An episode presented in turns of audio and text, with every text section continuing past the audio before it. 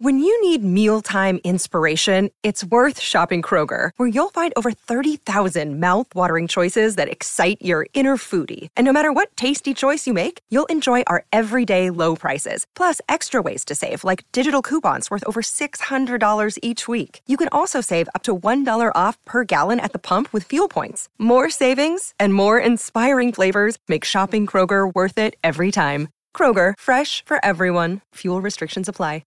The Codex Gigas was the Devil's Book, written by a mysterious writer with an eerie drawing halfway through. On today's episode, we are also going to be discussing another mysterious manuscript known as the Voynich Manuscript. Written centuries ago, no one, and I mean no one, has ever learned what this book says. Is there any hope of understanding it at all, or will this book forever be unknown and unsolved?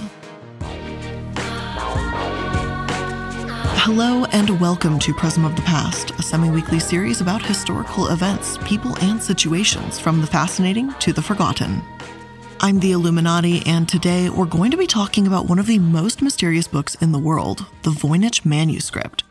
After my episode about the Codex Gigas, this became one of my most requested topics, and now that I've finally gotten around to writing about it, I'm excited to share what I've found. Let's dive right in.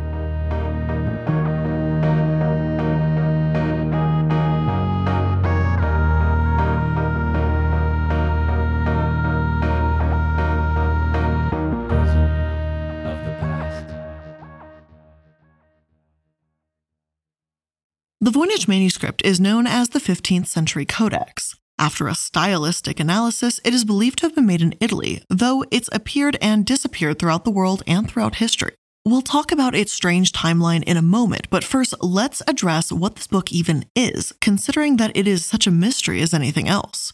It's an unknown script written by an unknown author, and it derives its name from the Polish American antiquarian bookseller who acquired it in the early 1900s, Wilfrid M. Voynich.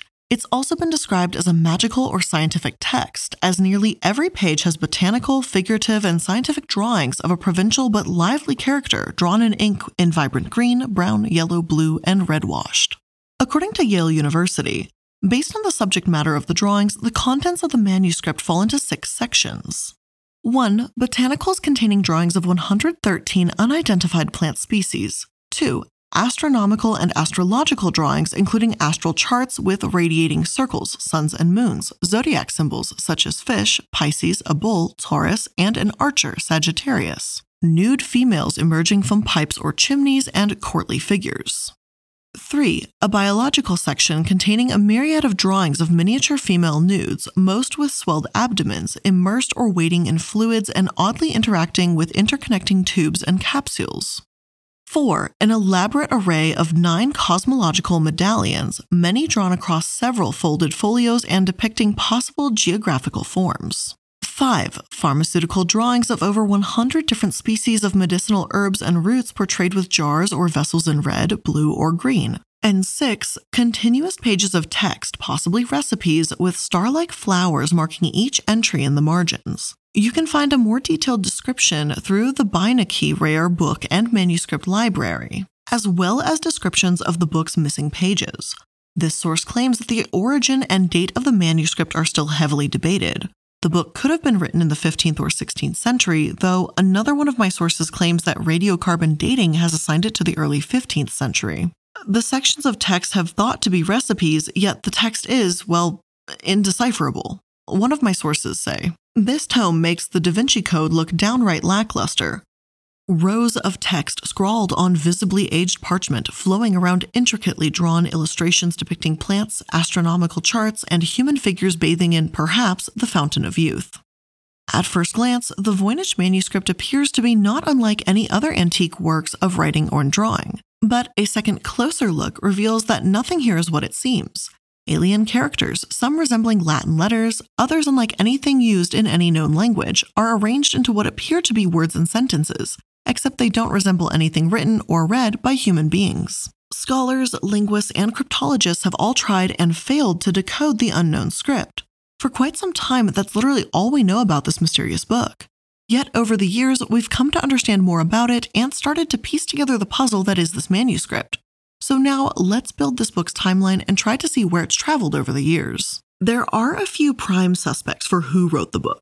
Two 13th century authors, Albertus Magnus and Roger Bacon, stood out to Wilfrid Voynich as the first potential authors back in the 1920s. He settled on Roger Bacon as the prime suspect after a time and became firmly convinced of this. This theory seemed to make sense. After all, Roger Bacon was a natural philosopher, so perhaps this would have been up his alley.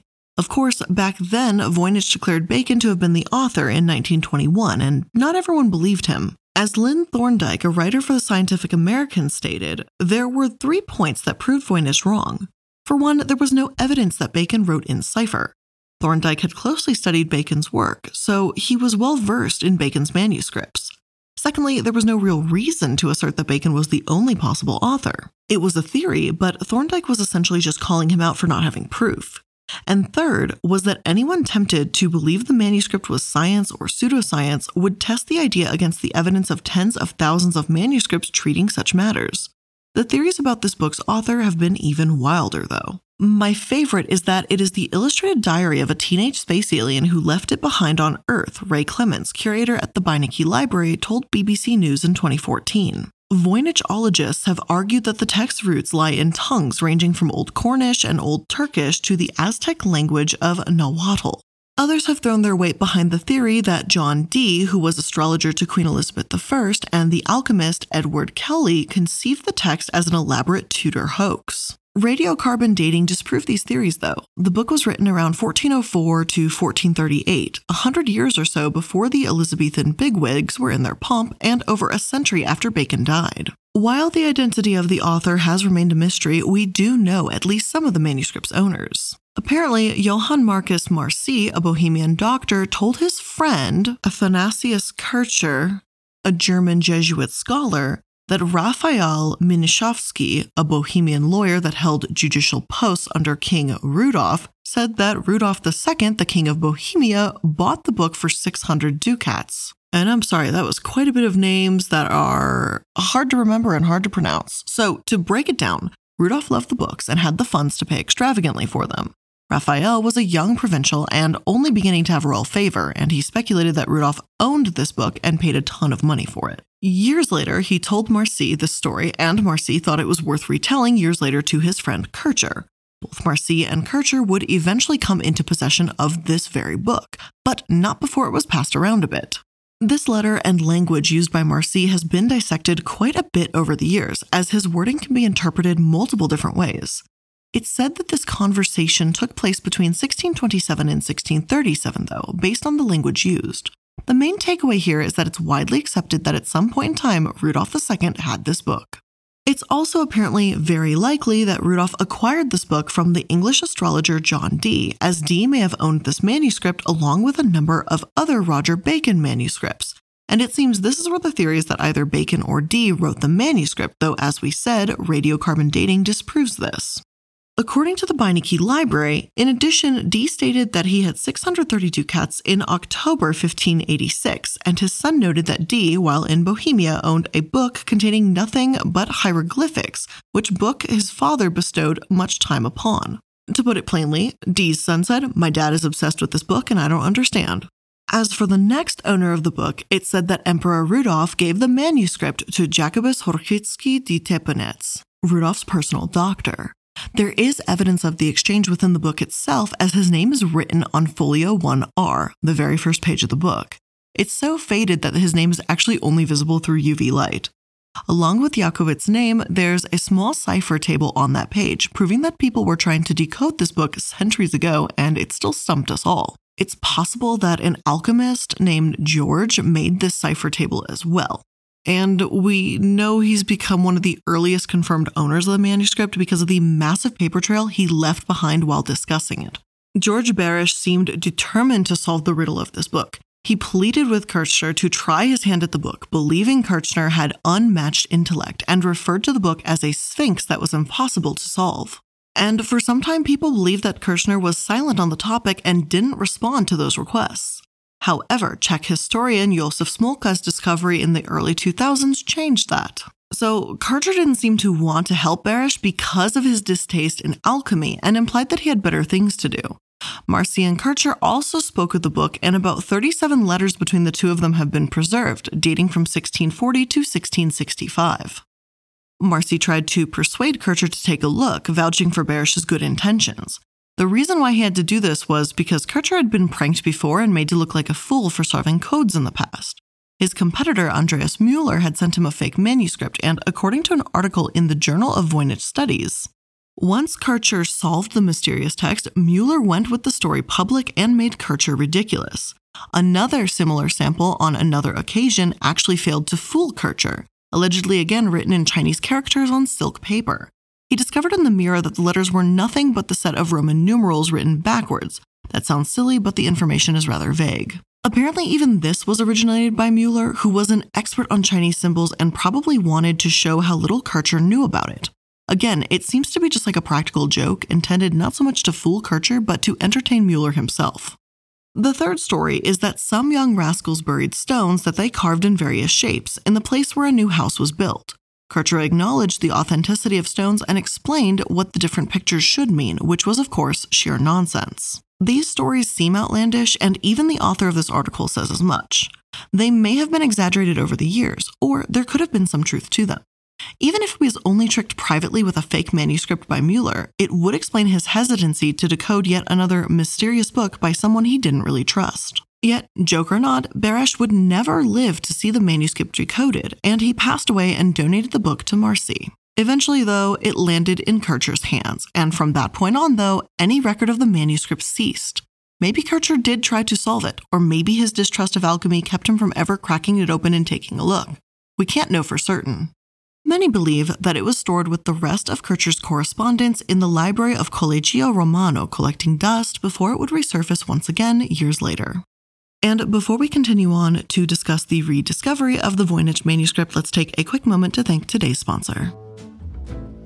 You've got back to back meetings, errands to run, and chores to take care of. What's the secret to cleaning your to do list out? Well, maybe it's a little help from DoorDash. You can get dinner, household essentials, and everything you need on your grocery list delivered.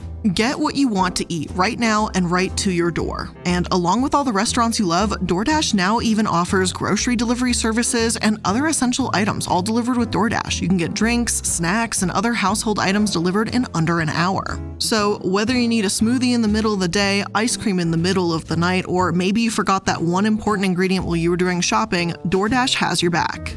And with over 300 partners, you can support your favorite neighborhood go tos or choose from one of the national chains available. So, for a limited time, our listeners can get 25% off and zero delivery fees on their first order of $15 or more when you download the DoorDash app and enter code PRISM. That's 25% off up to a $10 value and $0 delivery fees on your first order when you download the DoorDash app in the App Store and enter code PRISM. Don't forget, that's code PRISM. 25% off your first order with DoorDash. Subject to change and terms apply. In 1773, the Society of Jesus, the Collegio Romano, was suppressed in Rome. Numerous books were taken from the famous library of the main college, where the Voynich manuscript was believed to be stored. Decades later, in 1814, the society was restored, and between 1824 and 1870, the manuscripts were gradually retrieved and a large number of them were rebound with new covers. It's almost certain the Voynich manuscript was one of these. By 1870, they were suppressed again as the city of Rome was captured by Vittorio Emanuele II's troops. In 1873, the main part of the library was confiscated, though three collections escaped confiscation all three influenced manuscripts that used to belong to Kircher. In 1903, the Jesuits decided to sell the above mentioned collection of classical and humanist books and manuscripts that originated from the library of the Collegium Romanum into the Vatican. The catalog of the material for sale, written in 1903, is still preserved in the archives of the Vatican Library. The sale, which included the Voynich manuscript, was only completed in 1912, by this time, the book dealer Wilfrid Voynich had entered the stage. Voynich had a connection with Joseph Strickland, an ex alumnus of the Noble Collegio Mondragone, who was associated with the college and working in Florence. Though I'm not sure how they met, and my sources say that information is still unknown, Voynich bought the manuscript that would become the Voynich manuscript from him in 1912. It's evident that he became obsessed with the book, attempting to find someone to solve it for about seven years before he came across University of Pennsylvania philosophy professor William Newbold. In 1921, the two of them delivered lectures on the manuscript, calling it the Roger Bacon cipher manuscript, and claiming that it was discovered in a castle in southern Europe. Voynich didn't get to spread his theories very long, though, as Wilfrid Voynich passed away in 1930, passing the manuscripts on to his wife Ethel. And you may have actually heard of her, as Ethel Voynich was a very successful author back in the day. Her book Gadfly gained cult status in the USSR and China, selling millions of copies, and two movie adaptations were made. Her novel, which takes place in 1840, sharply criticizes the Catholic Church's active opposition to the movement for a united Italy. However, and depressingly, the book actually holds a lot of racist sentiments towards South Americans and Black people. Racism affects the portrayal of women of color in this novel as well, though critics rarely draw attention to these aspects. Her book seemed to gain popularity because of its unashamed atheism, which was so unusual for its time as opposed to advocating for genuine equality. Either way, Ethel was the one in charge of the Voynich manuscript after her husband passed away. When Ethel died later in 1960, it was left to Anne Nill, who had once managed Wilfrid's New York book business. The two women had been close, so naturally Ethel entrusted it to her. About a year later, Ethel found a buyer, Hans Peter Kraus, a Viennese bookseller. Kraus purchased the Voynich manuscript for $24,500, and Anne Nill tragically passed away only three months later, in September of that year, 1961. Throughout this time, the manuscript was primarily kept in a bank vault in New York. In 1976, a first microfilm copy of the manuscript was made on request of Stephen Skinner. Printouts of this microfilm, known as CopyFlow, could be ordered from the Beinecke Library, which was used by many people interested in the manuscript over the next few decades. The manuscript was digitized in color in 2004, and the result was made freely available on the Beinecke Library website. A second digitization was made in 2014. From the 10th of November 2014 to the 26th of February 2015, the manuscript was on public display for the first time since Voynich's lifetime. At the occasion of this event, it was announced that Yale would publish an affordable photo facsimile of the manuscript, while in parallel, the extensive facsimile edition of the manuscript would be produced by an expert company. I think it's fantastic that the book is so easily available these days, just as the Coras is online. This is especially significant because it allows other people to try and solve the mystery of the Voynich manuscript or to simply admire the illustrations. If that is something you'd like to do, I highly recommend heading over to the Yale University website, and again, that will be linked in my sources. Now that we know what the book is and its history, let's finally take a look at my favorite part the theories. I'll get some of the most ludicrous out of the way aliens. Because it contains a language that can't be found anywhere else on the planet and star charts that are unknown, it leads people to believe that aliens may have created the manuscript. The thing is, while this manuscript is incredibly baffling and you and I might find it odd that someone would write an entire indecipherable book, codes were incredibly common back then. In the 16th century, Italian cryptographer Giovan Battista Bellaso recognized the power of using multiple alphabets to encrypt messages, and according to my source, to use the cipher, you use a keyword previously agreed between the sender and recipient. We write this keyword out as many times as needed above our message as below. We have used ROMVLVS. To encipher each letter, we look at the alphabet and labeled with each letter of the keyword of Bellaso's chart above and then write down the letter that sits above or below that character. The encoded message was then QMUNMTCPIIIALQSDAYM. Note that different letters in the original message can be encrypted as the same cipher letter, a good way to confuse anyone intercepting the message. A 1379 collection of Vatican ciphers also proved how difficult these things could be to crack.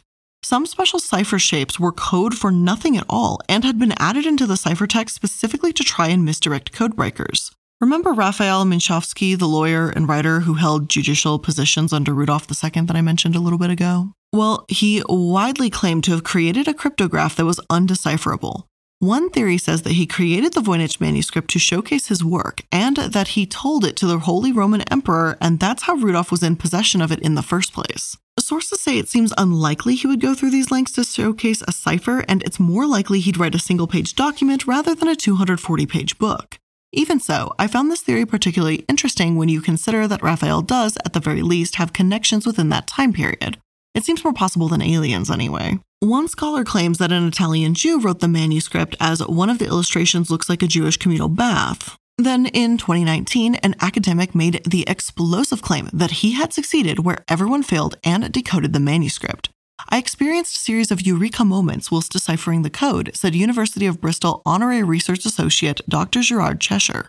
He claimed, What it reveals is even more amazing than the myths and fantasies it has generated. For example, the manuscript was compiled by Dominican nuns as a source of reference for Maria of Castile, Queen of Aragon, who happens to have a great aunt of Catherine of Aragon.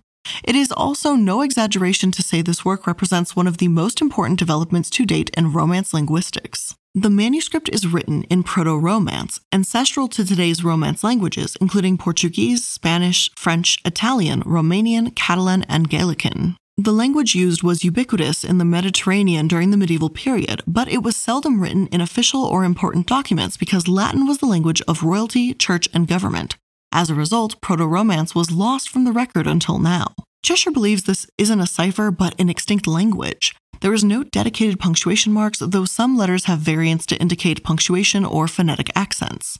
All of the letters are in lowercase, but there's no double consonants, there's no diphthongs, triphthongs, quadriphthongs, or even quintiphthongs, something that I've never heard of before, but would essentially mean five vowels in a row.